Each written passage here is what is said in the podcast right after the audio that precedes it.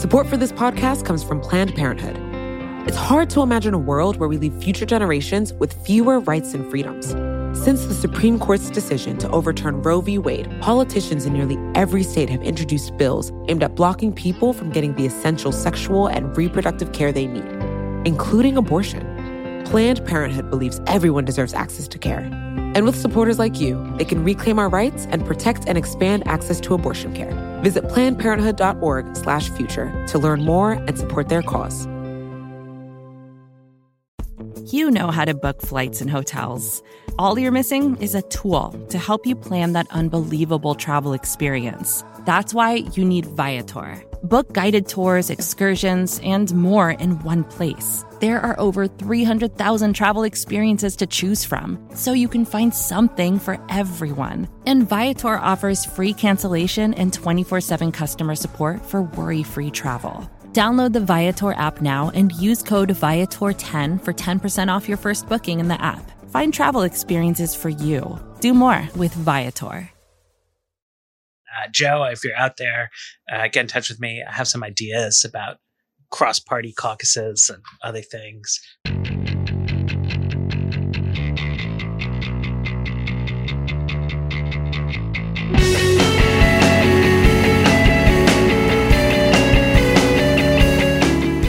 Hello, welcome to another episode of the Weeds on the Vox Media Podcast Network. I'm Matthew Yglesias here with ProPublica's Dara Lind, Vox.com's Andrew Prokop, um, and we are going to talk about Joe Manchin.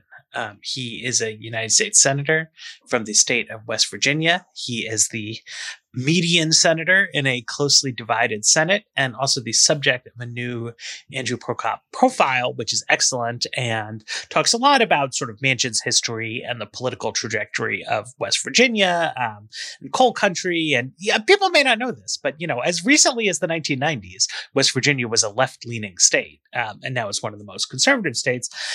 They voted for Michael Dukakis in 1988. Yes. But I would say, to, to me, my sort of biggest takeaway, you know, in, in practical political terms from this is that you should probably not think about Joe Manchin as having a lot of really firm ideological commitments in which the question on everything is what does Joe Manchin in his heart of hearts believe that he might go for so much as that Manchin has a strong uh, procedural belief in the kind of way he wants to practice politics. And that way is just a little bit at odds with the polarized dynamic on Capitol Hill. But like he's very happy to take on gun control or immigration, like like tough social issues that are not necessarily super popular in West Virginia. But like his idea on all of these things is that he should be a convener of, of compromise measures. And that goes back to his West Virginia politics. Yes, this has been a through line to his entire career. So he first got into politics in the 1980s in the West Virginia state legislature. And at the time, there was kind of a, a, left flank and a right flank to the West Virginia Democratic Party. And he was definitely on the right flank. He was more aligned with business interests and uh, he had some clashes with unions. And when he ran for governor in 1996, that proved to be a big problem. There was a pro union candidate who he ran against, and uh, Manchin uh, lost in the primary. And but after that is when he really um, underwent his political transformation. He worked to win over the unions and and uh, created this kind of new persona as the convener of of compromise measures, the guy who will bring everything to the table, who wants to come up with some sort of agreement that everyone can live with, even if it's not something that everyone's happy or thrilled about. They can live with it, and uh, so that worked to get the unions on his side when he ran again in 2004. And when he was governor, it worked to make him an incredibly popular governor. And uh, if you look at his record as as governor, you know the state continued to suffer serious economic problems. Its population continued to drop. You know, it, it wasn't as if things were all rosy there, but Manchin had a nose for the political style that would really appeal in the state. He he wanted to be seen as doing a lot of things. He had a bill for everything.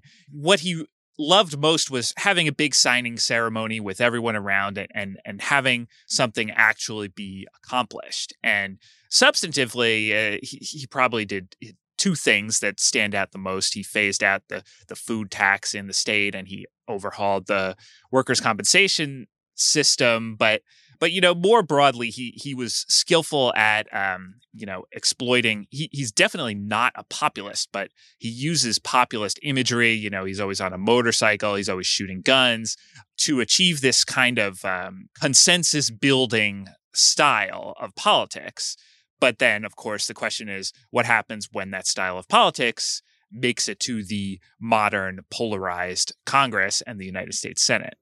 Well, and, and I think I, I, just something to, to clarify here because I think it, it it helped explain things to me was that he, as governor, he did like a large quantity of things, but I would say a small like substance of things. Right? It was like the the idea was to show that there was action being taken on all kinds of things that people were concerned about but the action was generally not very dramatic right it was like if you went down the list and you uh, you could imagine like a climate bill a gun bill a, a tax bill a child care bill right like you could you could list like 50 progressive priorities but then like on each of them you do some tiny thing but then it's bipartisan, right? And so the idea is people would look at it and they'd be like, okay, he's tackling the issues that matter to me.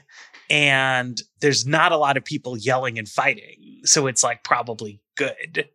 And it was very politically I, it's very politically successful. Like, like people really liked it, even though, even though I don't think anybody looked at the Manchin years as governor and was like, "Aha, the fundamental problems of West Virginia have been solved." Um, but like people were really into it. Yeah, exactly. And um, you know, the nature of coming up with bipartisan agreements that make every important interest happy is that no one's going to be harmed too much and that often um, not much is actually going to change. Like it involves watering down um, more aggressive proposals for change and and and you know making sure there's there's nothing that anyone is going to totally freak out about. And as a political strategy for um, for building popularity and for getting people together it it it did work uh, extremely well for him uh, in a way that that has allowed him to defy the changing partisan gravity in the state as as Republicans have taken over as the Democratic Party has collapsed especially in the last decade there. And you know he's he's such an outlier in the modern US Senate. Trump won his state by 39 points in 2020, and, and nobody else is in the same league as, as far as the mismatch uh, between the presidential candidate in their state and um, and and their own party. But you know, for people progressives who who want wider ranging fundamental change or or even just just really uh, substantive change reforms or taking on the power of uh, of important interests, uh, this is a style of politics that they're not going to love because it, it very deliberately does not try to do anything like that. I mean, I want to talk a little bit more about the kinds of issues where this bring everyone to the table model like works and doesn't work, right? Because it was so familiar to me, uh, you know, as someone who's like familiar with the last 15 years of attempts to pass immigration reform like yes the bring everybody to the table and we'll hammer we'll find something that gives all of them enough of what they want that they won't want to torpedo the whole thing was exactly the model for passing a massive comprehensive immigration reform bill. And like that is that works in two cases. It works when there's a single dimension on which you have like an interest group that wants quantity X and an interest group that wants greater or smaller quantity Y. And you just like find the point at which it's close enough to splitting the difference that you're muting whatever opposition, whatever side is further away from it is willing to suck it up and take it. Or it works on complicated issues where the things that each group wants aren't diametrically opposed to each other. They want, they just have substantively different priorities. And so you figure out a combination of getting enough of the thing that you really want without you know, giving you things that are going to become too much of a problem for you later on, but it's easier to kind of avoid those pitfalls because the things other groups really want aren't your kind of bright line can't take this. You can see this as being politically successful without be, without being very well adapted to ideological trends really because so much of the difference between the West Virginia Democratic Party in which Joe Manchin came up and the current Senate is that like it's not a matter of interest groups shifting are going to determine shifts in partisan power. Uh, there isn't, I mean, trends right now in terms of the Senate depend a whole lot on whose seats are up in any given cycle, and to a certain extent on like changes in demographic trends, which are understood to kind of be broadly associated with like the party's images, but not very much. It's not like the, you know, National Homeowners Associations of America are going out there and telling white suburban women that they should start voting for Democrats. So there isn't really any organized body that you can bring to the table and, you know, mollify or buy off. And at the same time, the kind of the idea of partisans voting against something because it's going to benefit the other party politically is kind of the killer app for the Manchin model, right? Because there isn't anyone you can successfully poach off if they are in a collective action problem where their individual interests are less important than the collective interest of the party to oppose things. So it's useful, I think, to think a little bit about like the kinds of issues that Manchin is drawn to in this framework, where like gun control is a pretty classic issue of yes, there are ideological concerns, but if you take your proxy for gun rights as the gun lobby or the NRA, those are organized entities that can make compromises and that have enough credibility to signal to the base that this isn't something they should revolt over. That like, that's something that kind of makes sense for a Manchinian politics. But there are plenty of issues. I mean, and obviously the like meta issue of the filibuster on which there isn't any path to success that involves bringing enough of the people to the table that they all feel represented because there are people who would rather not be at the table and see anything pass. Well, I, I want to put a pin in the filibuster mm-hmm. and, and talk about that second. I feel like a sort of central issue for for Manchinism in the contemporary world is precisely that he's correct that this style of politics worked really well for him, but that like the like Mitch McConnell wasn't born yesterday, right? Like he doesn't want Joe Manchin to broker a lot of deals that wind up passing 70 to 11 with Bernie Sanders and Elizabeth Warren plus nine Republicans voting no. And they do bipartisan signing ceremonies and Lisa Murkowski and Mitt Romney and Susan Collins all talk about how much they appreciate Joe Manchin and Joe Biden's hard work on this. Like, like that would be really bad that would be that would be a dumb tactics for Senate Republicans. Whereas if they can be intransigent, then you get to Manchin's discomfort with unilateralism, Kyrsten Sinema's relatively conservative, I think, substantive views, the fact that a whole bunch of other Democrats, you know, Maggie Hassan and and Catherine Cortez Masto, should probably distance themselves from the base on at least one issue or another, and then you get infighting, right? You get people yelling at Sinema because she didn't do the fifteen dollar minimum wage, and like that's the that's the cycle you want to generate if you're a Republican is like the Democratic coalition collapses into into infighting. And I mean, this is my my question for you, Andrew, but really it's a question for for Manchin. I mean, he came across to me in the piece like Manchin thinks that if Joe Biden or Chuck Schumer would just like take the Manchin pill, that they could unlock the kind of partisan dynamics that prevailed in the West Virginia state legislature 15 to 20 years ago. But that doesn't seem true to me. Like I don't I don't think that Joe Biden disagrees with him about any of this. And I don't really think Chuck Schumer disagrees with him either.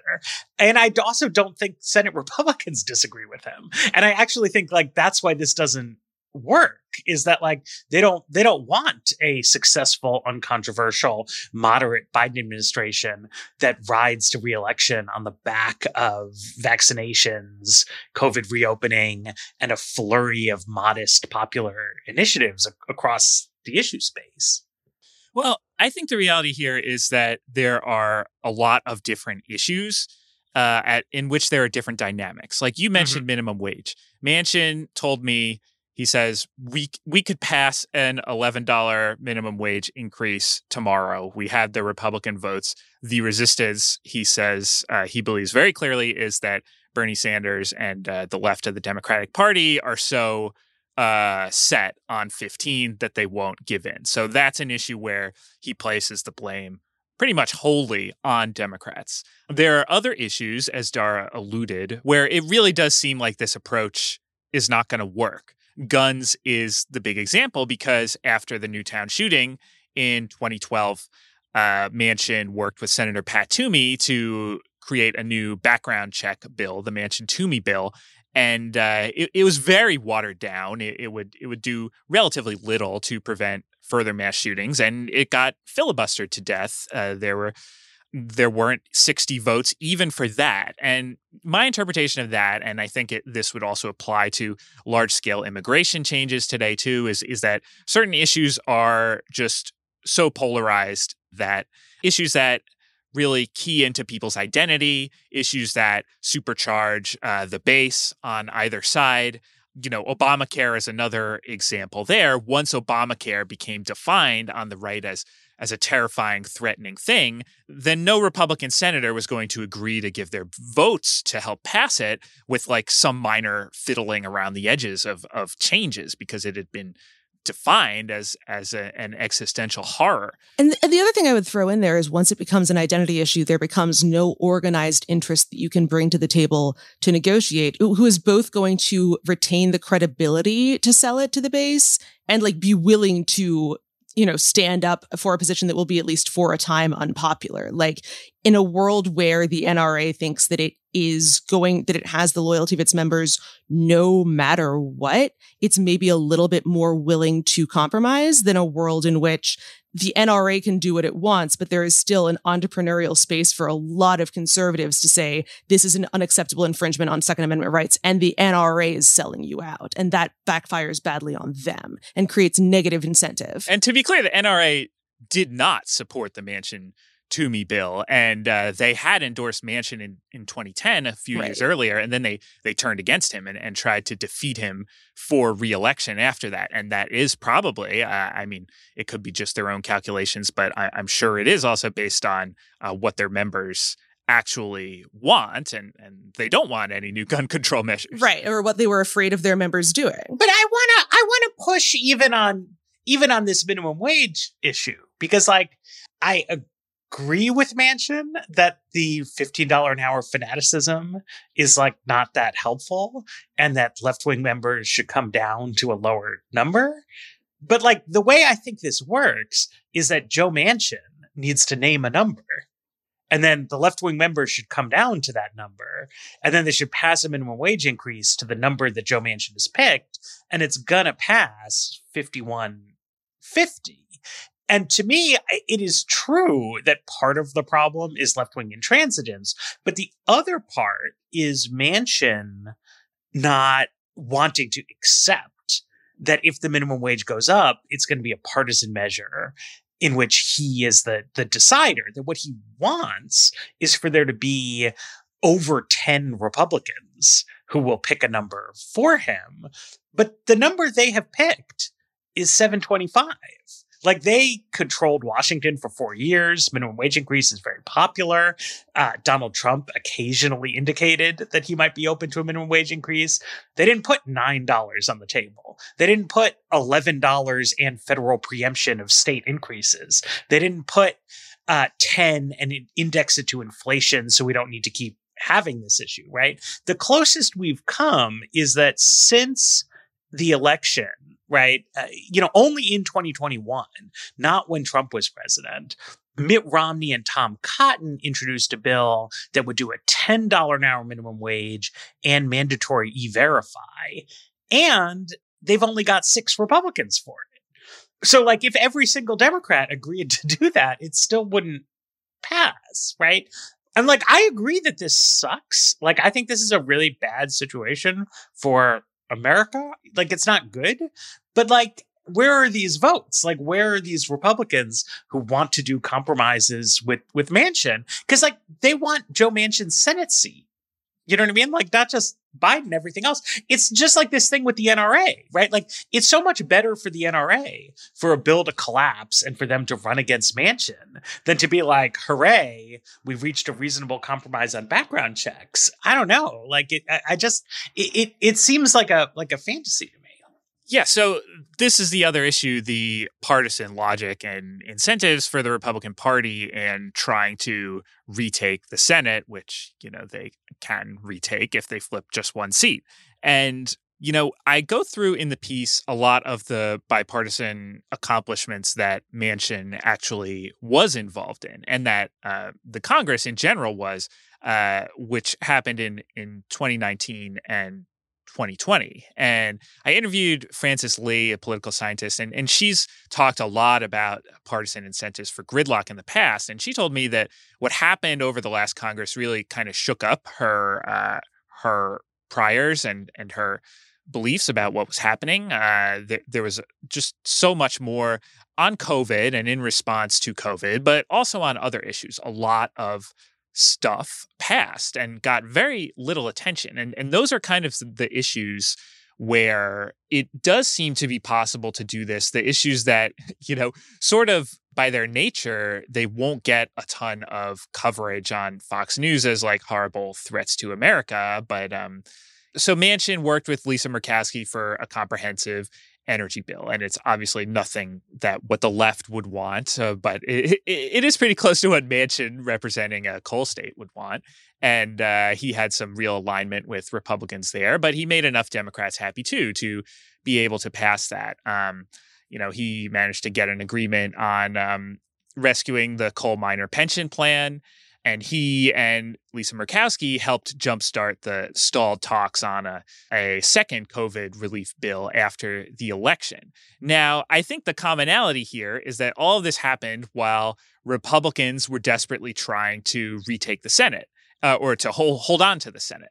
Uh, which includes after the election because Georgia hadn't yet voted. So uh, the argument here is that Republicans you know, when they actually have power and are trying to hold on to power, then of course they want to get things done. But once they no longer do, and their incentive is to obstruct and to make Democrats look bad, then they're just going to revert back to that mode. Now, I, I don't think that is the case on literally every single issue, though. Like we just saw there was a, a bill about anti Asian hate crimes that passed with an overwhelming majority. And I think this bill would not do very much, but it was um, as we've talked about previously, the kind of style of Manchin politics is to pass this stuff that can get broad consensus. And um, maybe it doesn't do that much, but uh, everybody's holding hands and, and singing "Kumbaya," and and uh, everyone looks good as a result. Let's uh, let's take a break, and, and I want to talk about the filibuster and how this plays into this. I also want to talk a little more about the secret Congress equilibrium too. Support for the Weeds comes from Not Another Politics podcast from the Harris School of Public Policy. With the constant news cycle, there's a lot of noise out there. Opinions are plastered all over social media, pundits are throwing out hot takes without any sort of context, and it's only getting worse as we dive farther into election season. We know that if you're listening to us at The Weeds, you're looking to cut through all this. And if you like this show, you might like Not Another Politics Podcast. Not Another Politics Podcast is produced by the University of Chicago Harris School of Public Policy. They want to take a research and data approach to analyzing hot button issues and offer perspectives that go beyond the headlines. They cover a wide variety of topics in their episodes, but a few recent episodes that you can listen to include a deep dive into why women are underrepresented in US politics or whether or not we can believe political surveys. You can listen and subscribe today at harris.uchicago.edu slash NAP. That's N-A-P-P.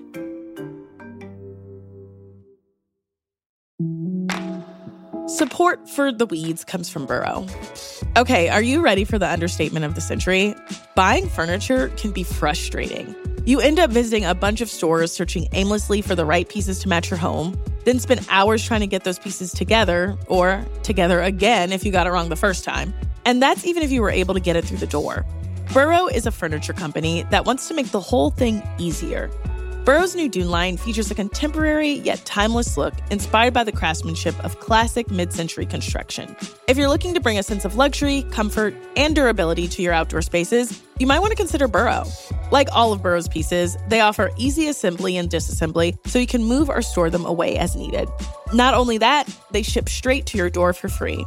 Listeners of The Weeds can get 15% off their first order at burrow.com slash weeds. That's burrow, B-U-R-R-O-W dot com slash weeds for 15% off. burrow.com slash weeds. So I feel like my biggest disagreement with with Manchin throughout all this is that he seemingly under increasing pressure to do something about filibustering has like really escalated his rhetoric from I don't know, like normie senator, status quo bias. I don't really want to make this change to like in in your piece, Andrew. He's like, this will be the end of our democracy, and like like crazy kind of stuff. And it just always strikes me that if you just think narrowly about this kind of deal making, that like in a 50 vote Senate, you would get more of these Manchin type deals because a handful of moderates from the other side would put you over the top and you'd get it done, right? Like he and Jon Tester, um, you know, would be enough to put a Republican initiative over the top, and Mitt Romney and and his best friend Lisa Murkowski would be enough to put a Democratic initiative over the top, and really small groups of moderates, right? Like you could get like six or seven of the most moderate members hash stuff out and like really get things done. And it's this 60 vote threshold, which has come to mean that like you need members who are not moderate to be in on the deal actually makes it totally impossible. And he seems to have this idea that without the filibuster, somehow he would now need to like agree with all of Elizabeth Warren's ideas. But like he could just say no and do this other stuff like do do his do his Lisa Murkowski deals. Yeah, I mean he could obviously if the filibuster was gone, then Democrats still couldn't pass anything without his vote. But I think he believes this this is where the problem is is in his view not just Republicans. He thinks the problem is that Democrats aren't compromising enough and that he thinks that if everything was 51 votes, Democrats would craft all of their bills to just appeal to the 50th vote, um, 51st being uh, the vice president, obviously. And that that would lead to bills that are much more to the left and that because they know the filibuster exists that is why we have this kind of consensus forcing mechanism for almost anything that can get through Congress. It has to be broadly acceptable to both parties, except in the case of budget reconciliation. And you know, he he sees how these budget reconciliation bills are written. He sees how the Biden stimulus bill was written, and it was written to pretty much uh, go as far to the left as the 50th uh, senator, the 50th Democrat would be willing to stomach, and uh, and he doesn't really like that. He, you saw him talking about the infrastructure, dueling infrastructure plans this weekend, and he likes the Republican infrastructure plan. He doesn't think it's a joke of an offer that's far below what what the nation needs. He doesn't think that's unreasonable, and he thinks it's a good starting point for talks, but. I think he is correct that if this happens through budget reconciliation, which he says he, he's very reluctant to allow again, it's not going to be written to please Republicans. It's going to be written to please uh, 50 Democrats and the vice president. And uh, that's what the policy will look like.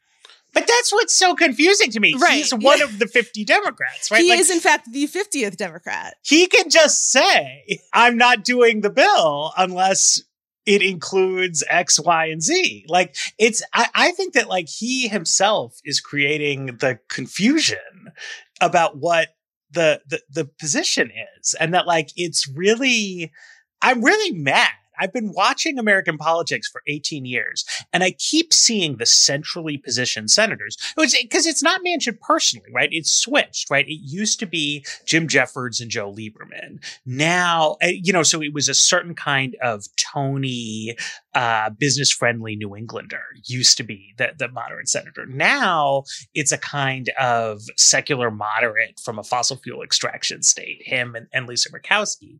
And the centrally positioned senators refuse to seize the agenda. Like Joe Manchin could write an infrastructure plan. You know, Joe Manchin could sit down with whichever group of Republicans he wants to and could champion anything that he wants to champion. Like he doesn't have to be this like passive whining entity who's saying that like the hi- left would hypothetically scuttle deals he's theoretically going to to make. Like it's totally fake and reflects a, a, an unwillingness to accept like it's an awesome responsibility. Like i agree. Like i would much rather be member 27 of the caucus who just kind of sits around and like says from the sidelines like oh i wish we got things working in washington again which they all say like yak yak yak congress is broken blah blah blah blah blah. But like there's like three people who are actually in a position to do something about this and he's one of them and like he should do something so I wonder if, and this is like speculation on my part, and Andrew, you should tell me if this seems consistent or inconsistent with like, you know, what you know of Joe Manchin having done this entire profile on him. But I wonder if another way to put this might be Joe Manchin understands that there is no policy that could be designed for Joe Manchin that would ultimately make him politically successful in West Virginia if his brand as a bipartisan isn't more important than any of his substantive you know policy achievements like a what we know of Joe Manchin's biography is that being able to run on particular substantive policy achievements isn't the way he's found success. So you can understand why it might not be appealing to like, you know, ask for what you want and we'll give it to you. For another thing, if Joe Manchin understands that bills that are crafted to his particular ideological interests, which aren't very strong, or material interests, which are continuing to get reelected in West Virginia, don't have enough bipartisan cover that he can go back in the rest, you know, go back in the next cycle and say, yes, you're generally a red state, but I'm your man, that like he would win the Congress and lose his seat. Right. So maybe, so it's, it's possible that like this is just leading to him having a very clear eyed view of the potential negative consequences for him of the alternative and not having the clearest view of the negative consequences of the status quo, which is what we were getting into in the last segment in terms of Mitch McConnell and company having absolutely no incentive to deal with him now either. But it doesn't seem to me to be that far fetched if we look at the ways that Joe Manchin has found success and also, frankly, the ways that Joe Manchin probably understands that he's an exception to a trend of nationalized politics and one that kind of needs to hang on for as long as he can rather than trying rather than really being able to shake things up in his home state. Yeah, and you know, his next reelection is 2024. He's going to be 77 years old at that point, and it will be a presidential year, so even tougher for a Democrat to win in West Virginia than usual. So, you know, he's he's always been concerned about getting reelected and and public opinion, but I I don't know what he's thinking about 2024, whether he that is really his chief goal at this point, or, or whether he he still thinks um, it's plausible, or, or whether this will just be his last term because he won't run again. You know, as far as why doesn't Manchin use his power as the 50th vote to force like major rewrites to these bills, I think that is something that we might see unfold with the infrastructure bill. Um, yeah.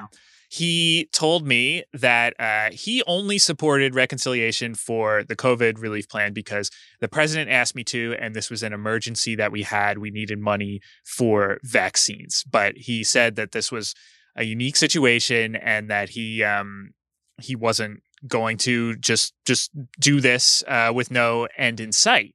And um, so he has some other objections to the infrastructure proposal. He wants it to actually be about infrastructure. He says, "I'm not going to be able to sell all this non-infrastructure stuff as as about infrastructure to to my uh, to my voters." Um, but I think he does also just think that getting bipartisan sh- support is a good thing in and of itself. And he, you know, we may see how this plays out because, um, you know, the Democrats don't seem inclined to write their infrastructure bill to please 10 Republicans. And uh, Manchin is telling them that, oh, you have to do that. So this is when we might see this unfold. But as far as uh, the point about, you know, it is unpleasant to be the 50th senator who you yourself, in opposition to everyone in your party, is uh, the person saying, no, we have to do something totally different. And yes, I, I do think it is better suited for his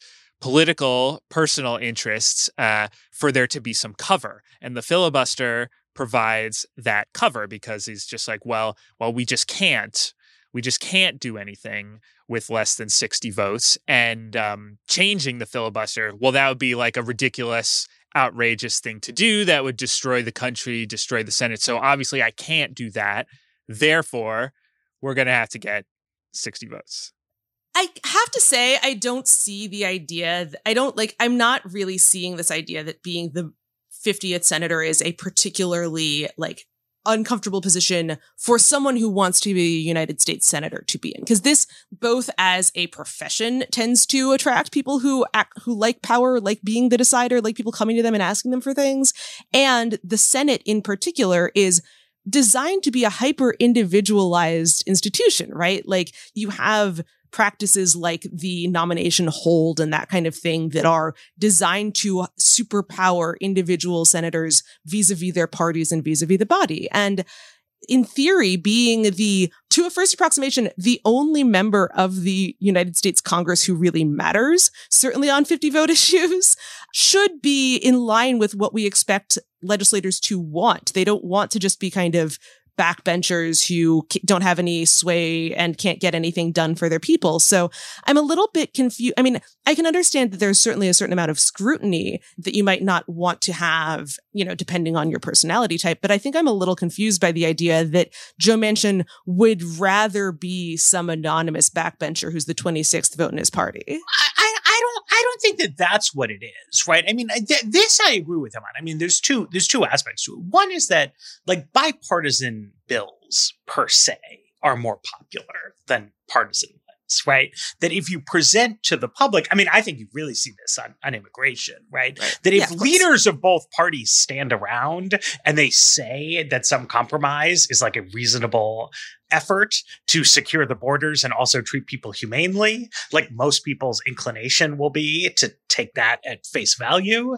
Um, but if they don't, if they say like this is going to leave our borders as Swiss cheese and your family will be murdered, they're like, oh, that sounds pretty bad, right? And the like actual content of like what happens is is beyond people. The other thing, though, I mean, this is where Manchin really is the the last of a type that used to be much more widespread. Is that and West Virginia was like this longer than Congress was, right? But in the long years when the Democrats just had these secure congressional majorities, right? I think most of the members of the Democratic Party saw themselves as interlocutors between progressive interest groups who had policy demands and the business community, which had concerns about those policy demands and their role. And, and you saw this really prominently in the Affordable Care Act negotiations that wound up not going anywhere. But it was like what Max Baucus thought his job was, was to say to the insurance industry, the hospitals, the pharmaceutical companies to say, look, the time has come for universal health care to come to America. Like it's it's gonna happen. Barack Obama is president. We're fired up and ready to go. But now you tell me, like, how can you live with this? And I'm gonna make the deal, right? But it's meant to be content neutral, right? It's like if what makes the deal is you agree to have no changes to pharma pricing, it works like that. If what makes the deal is that you do have changes to pharma pricing, it, it works like that, right? And that's the the work of the legislator, right? Because like professional legislators like Joe Manchin are not policy wonks and they're not ideologues, right? He wants to do the work of bringing people together and hashing out compromises. I, I just reject his view that the filibuster is conducive to that. Right? Like I think if you look at the Republican infrastructure bill, right? So I frankly I sympathize with the Republican viewpoint on this if you want to read my article on America's roads and bridges. Um, I don't think we need a $2 trillion infrastructure plan in America. Um, but it would be a lot easier, I think, to tell the White House that you need to sit down with the six Republicans who put up this proposal. If six Republican votes plus Joe Manchin was going to get you a majority, right? What's what's challenging about the filibuster is it's so easy for the left wing members to be like, "What are you doing? You're going to waste your time talking to this six people, and you're going to come up with no bill." Right. Whereas in a in a no filibuster universe, he just needs to get two or three other Democrats together and be like, hey guys, you know, um, Shelley and uh, whoever else came to the table here. We think they're bargaining in good faith. Like, let's talk about this. Um, if you really feel that $35 billion for drinking water is not enough, like let's let's talk about how we can how we can work that out. But like there's no reason you need to tack a $400 billion elder care program onto this. Like we all know that's not infrastructure and you could you could get somewhere. I mean, I just we'll see. But like, I will put a lot of money on whatever happens with infrastructure. It's not going to be a bipartisan deal brokered by Joe Manchin and Shelley Moore Capito, uh, and that's because they need sixty votes. I think with fifty votes, you could get this done.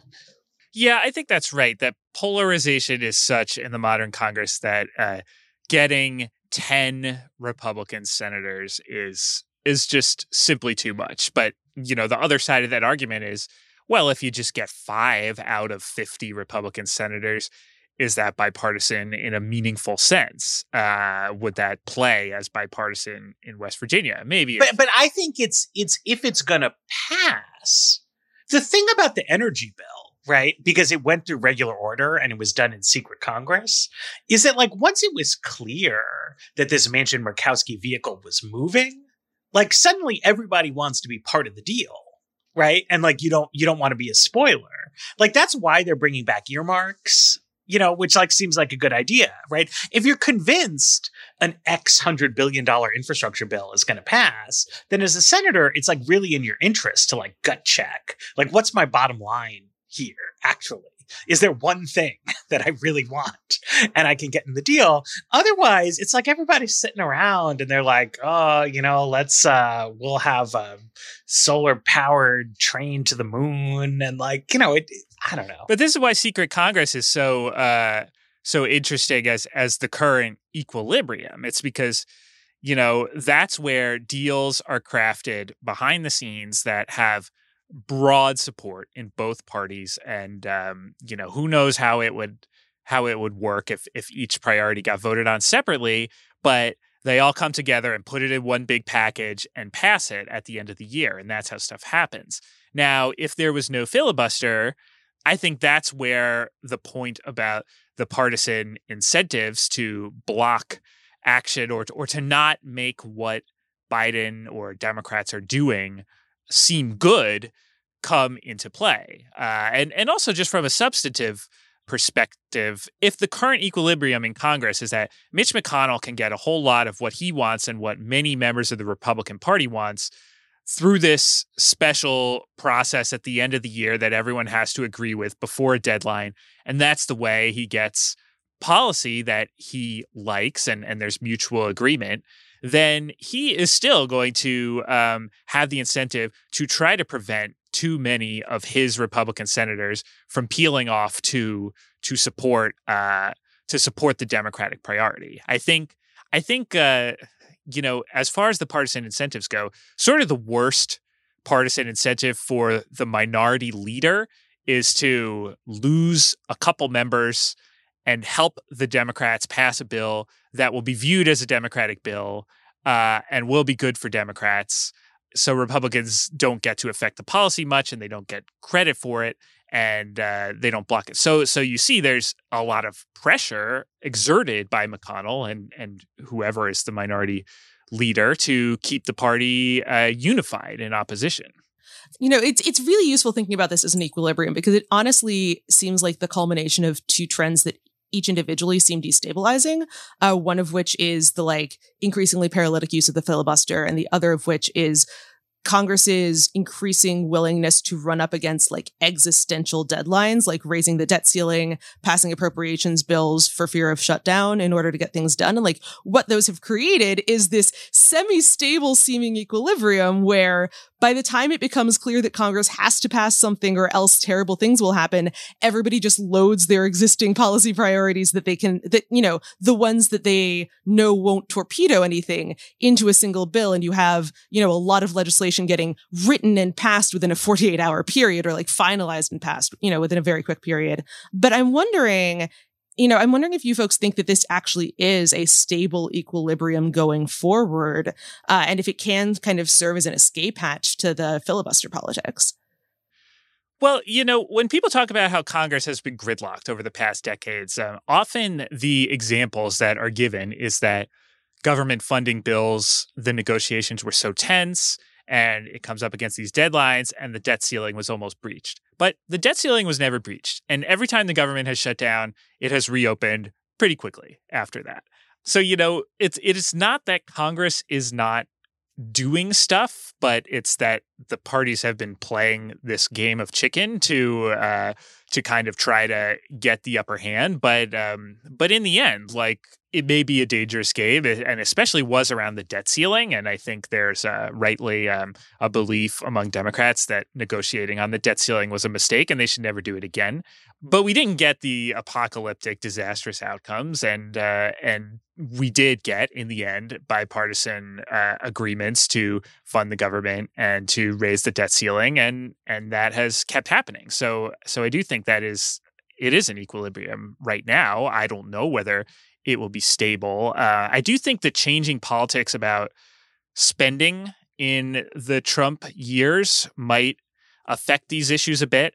And I know that McConnell, in particular, he was never a fan of these super hardball tactics. And when Ted Cruz shut down the government in 2013 to try and defund Obamacare, McConnell was waiting in the wings to, like, after he fell on his face. It was mainly the House that forced the government shutdown, but McConnell was in the, was minority leader at the time and and he was ready to like help clean things up by providing a ton of Republican Senate votes to the bill that Democrats would put together. And you know, I think McConnell knows or or thinks that if you go too far, then he's kind of endangering his own chances at retaking Congress. And, and he thought, you know, they did end up uh, retaking the Senate in 2014. Uh, there was a year in between that. Uh, voters moved on. But I do think McConnell is kind of intrinsically resisted to these types of tactics. But then again, so was John Boehner. He said that uh, raising the debt ceiling once he won the speakership was going to be the first adult moment of the new Congress. And then he became totally captured by the extremes in his party and, and couldn't put together the votes to do it. And, and it was uh, very nearly a disaster. So I guess my answer would be it, it kind of depends on uh, the craziness of uh, the Republican right and and how that uh, manifests uh, in the coming uh, year or two. But here, here's where I I will because I've been critical because I think I think Manchin misreads the procedural landscape, but where where I agree with him. And I think he has an important insight that more people need to learn is that uh, it's just not the case that like the public is demanding really, really large departures from the policy status quo. And like, you know, like what we mean by gridlock, like a level of gridlock such that there's debt ceiling breaches and things like that. Like that's that's quite bad. Um, and every time there's a government shutdown, like the public is really mad at the party that's perceived to have caused it, right? But what a lot of people, just like more ideological people, uh, people who write takes about politics, people who consume takes about politics, people who work for advocacy groups. Like what they mean by gridlock is Congress won't pass bills that enact sweeping transformations of the American economy. And I mean, it's true that Congress won't pass bills like that.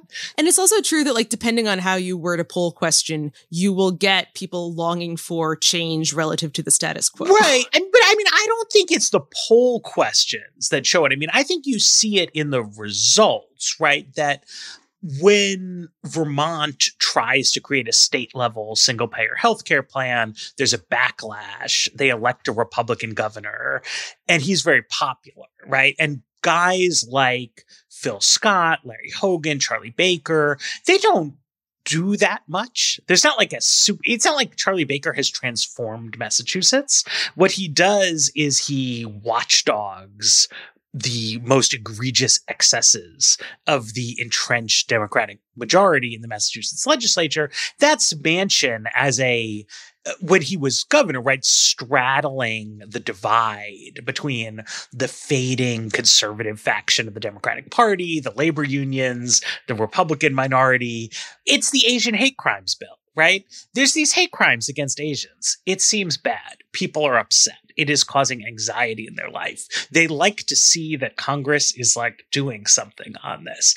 But also, like, just like ask anybody about like law enforcement and criminal justice in America. Like, it's it's a very tense issue. It would be hard to put anything down on paper that like dramatically alters the landscape. But I do think people appreciate Congress like showing that they care like taking small steps on issues that are concerning people has a lot of appeal, right? Like that energy bill unleashed a big wave of good vibes, you know, from people who were like, this is the most ambitious climate bill that's ever happened. Uh, but then all these fossil fuel Democrats were like, this is so good. We have this carbon capture money, you know, we have nuclear money. Like it's, p- people do like that kind of thing. I think advocates should distinguish like the public's preference for tepid changes from quote unquote gridlock, which is like a different a different thing.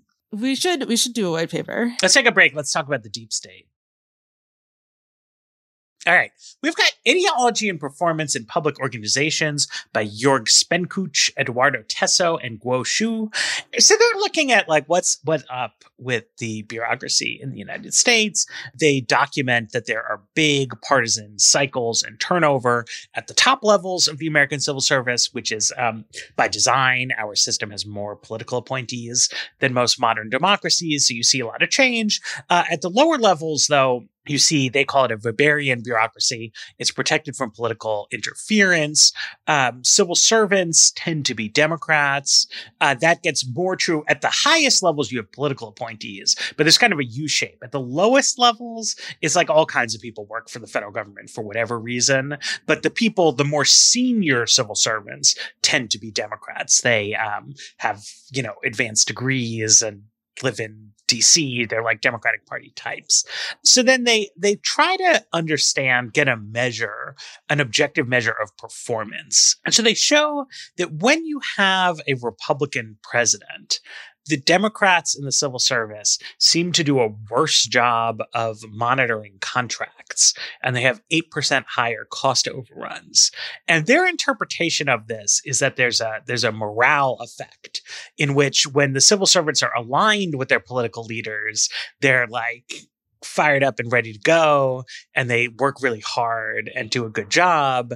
Uh, but when Republicans are in charge, I don't know what, they're kind of like checked out and and don't care as much about the compliance. Um, which is interesting. I the the stylized findings are not like all that shocking. Um, but that particular interpretation of the contracting is not necessarily to me the most obvious one.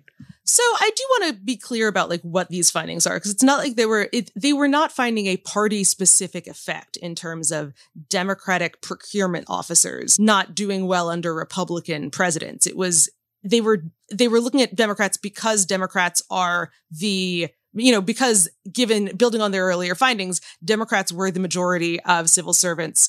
And they were, instead of actually looking at the ideology or the partisanship of individual procurement officers, they were kind of imputing how likely the procurement officer was to be a Democrat based on where they were in the federal government and how heavily Democratic that division was. And also based on kind of the general trends of ethnicity and gender for like racial alignment. So what we're really seeing is procurement officers in departments that are more heavily populated by Democrats under Republican presidents, which like there's actually a couple of dimensions on which that could be uh, that could affect morale, right? In addition to it being I personally do not agree with the policy priorities of this president, it could be I don't feel that this White House particularly cares about this area of the government.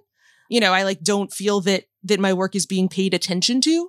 And what was particularly interesting to me in that regard is that you see they look at whether the the kind of reason for the worst performance under a misaligned president is because of hiring incentives, right? Like whether someone who is misaligned with the president is less likely to get promoted or more likely to get demoted, or whether, for that matter, like performance is likely to make them more likely to get promoted or demoted. And what they find is that there isn't any career cost for these civil servants in exercising laxer oversight of contracts, which sounds frankly like an argument for civil service reform, not in the like, the politicals should have more power way, but in the we have a system where performance and career outcomes do not align of course that's not going to give you know you don't you don't necessarily like the morale variable probably doesn't help there but it seems like the traditional you know economist response of well their incentives should be brought in line with what we actually want them to be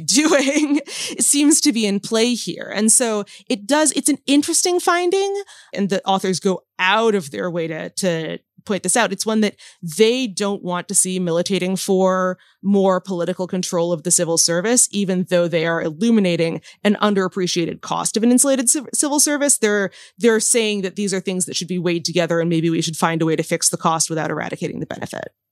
So there were two parts of this paper. One is um, uh, they matched the identities of government employees with voting records to find out how many were Democrat, how many were Republican, and how many were independent. And they managed to do so. They say there um, there were 2.8 million employees, and they managed to do so for nearly half of that sample. So um, they didn't get the whole batch.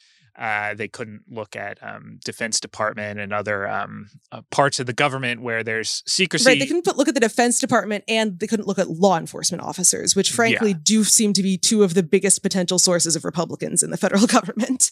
Yes. So so keeping that in mind, I do think there are interesting bits to this data, which is which is which is I think the most broadly based because because there are over a million uh, matches here. Uh, one thing that was interesting, obviously, it's it's not news to any of us that when Republican president comes in, uh, they appoint uh, more Republicans to the political appointee jobs throughout the government, and Democrats do the reverse. But what I thought was interesting was that um, the baseline for Republican political appointees, and these are the, the presidential appointees, not the civil service, the the people that that the president has the power to appoint. Under Clinton and Obama, about 10% were Republican, but under Bush and Trump, about 30% were Democrats. So the floor for Democratic political appointees, uh, according to voter registration records, seems to be higher than the floor for Republican appointees. And there are obviously a lot of potential reasons for that. Um, involving just who wants to get a government job in the first place. Um, and to go into the government, um, especially, you know, now in this era of education polarization as well. But then they have this very, as far as the civil servants go, in their records, which again are, are exclude certain potentially heavily Republican agencies, uh, there are 50% Democratic civil servants in the entire period uh, going from Clinton to Trump.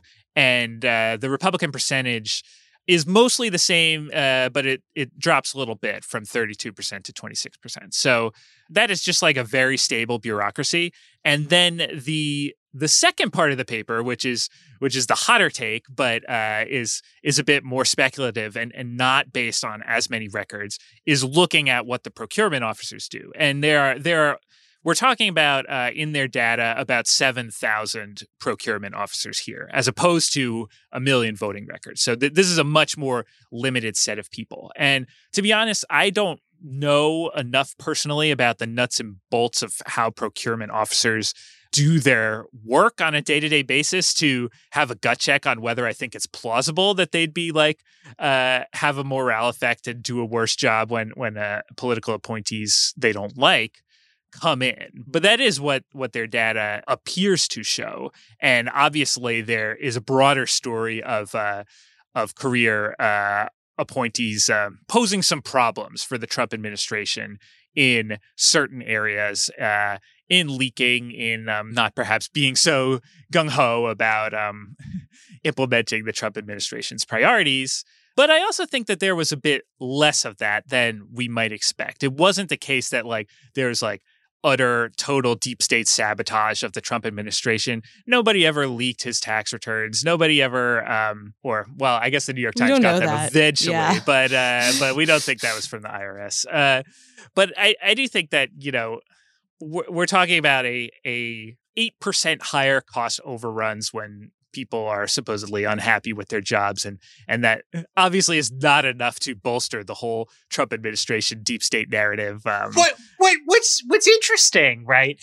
What's always made the deep state narrative odd right not to say wrong actually but but like genuinely odd is that you know the the term sort of misapplication of a term for middle eastern politics. But like the deep state, you know, in Turkey is the security services, which are clearly the most Republican friendly aspects of the American civil service and, and permanent state and permanent bureaucracy. Um, but they really do seem to me to be the agencies that are like most willing to go buck wild uh, against the elected leadership of the country in a way that doesn't strike me as super partisan. I mean, we got all got to revisit recently the military's uh, views on the war in Afghanistan, which under both Presidents Obama and Trump, they were like quite forceful in making clear their preferences.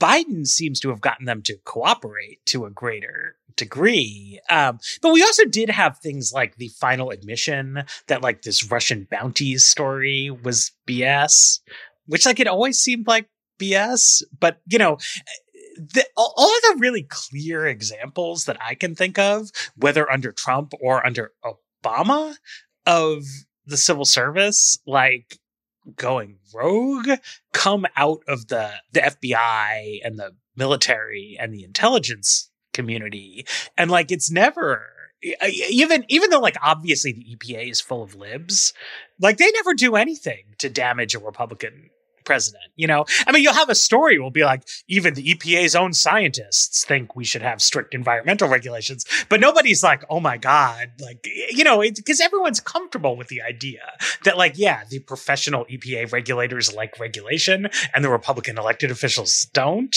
Like, I, I don't think anybody sees that as a scandal. Whereas, like, oh, he's just like letting the Russians kill our troops is a damaging story for Trump. Um, and they also, though, appear to be much more flagrant in making things up right? Like we never had a story where senior EPA civil servants were like, "Oh, Donald Trump is personally urinating in your drinking water." Like they could have, right? Like they could have done, done, stuff like that and been on Rachel Maddow and and and all the rest. Um, but for whatever reason, you know, they seem like they're they're nice fellows and maybe do a poor job of supervising contracts. But like that's a pretty, uh, in the grand scheme of things, as like American society flies apart due to polarization, um, like slightly less vigorous contract supervision doesn't really seem like like the biggest problem in the world. I mean, it, they're not measuring it because it's the biggest problem. They're measuring it because it's something that you can easily like the because the government is unusually transparent about the ins and outs of federal contracting for the sake of contractors mm-hmm. you can mm-hmm. actually see more about like what a normal government operation looks like so this is none of us have the expertise to know exactly how plausible their account of this is but like they are using standard methodology on how you measure contract performance and in using contract performance as a proxy for kind of government efficacy um so you know i'm not sure that we should assume that just because they're seeing this effect in a thing that is less important than like embarrassing or and possibly false leaks that we should assume that there's a substitute effect there. I agree, I guess. I mean, I just mostly mean like, okay, so they found this thing that could be quantified and they quantify it, but like the effect's just not that big, right? 8%? I mean, sure. But yeah, it's just, it's a question of like whether it moves your priors in a direction of, you know, this matters or this doesn't matter when the stakes are a little bit higher. And maybe you can make an account that is like, look, this is the kind of stuff where the it's not a difference between you're really really angry at the government uh, or you're really, really happy about the government. It's a matter of you're really excited to go to work or you're kind of eh about going to work. And like in cases with the Trump administration and the EPA, that is a difference between people feeling like actively disrespected by the government. You know, that's not going to, that's going to be a different dynamic and wouldn't result in the same kind of, you know, casual reduction of performance. Like I could maybe buy that. I just think that it's, you know, it's more of a we don't have any information one way or the other on that because frankly, outside of the question of who is a career civil servant is comfortable talking to press, which is a much more complicated conversation, you know, we just don't have enough of an N to really measure what the more serious uh, underminings would look like. I agree. All right. All right. It's another thrilling episode of The Weeds on the Vox Media Network. Uh, thank you so much, Andrew, for joining us, enlightening us about Joe Manchin. Uh, Joe, if you're out there, uh, get in touch with me. I have some ideas about cross party caucuses and other things, procedural maneuvers. Um, thanks as always to our sponsors, to our producer, Erikk Geannikis, and The Weeds will be back on Friday.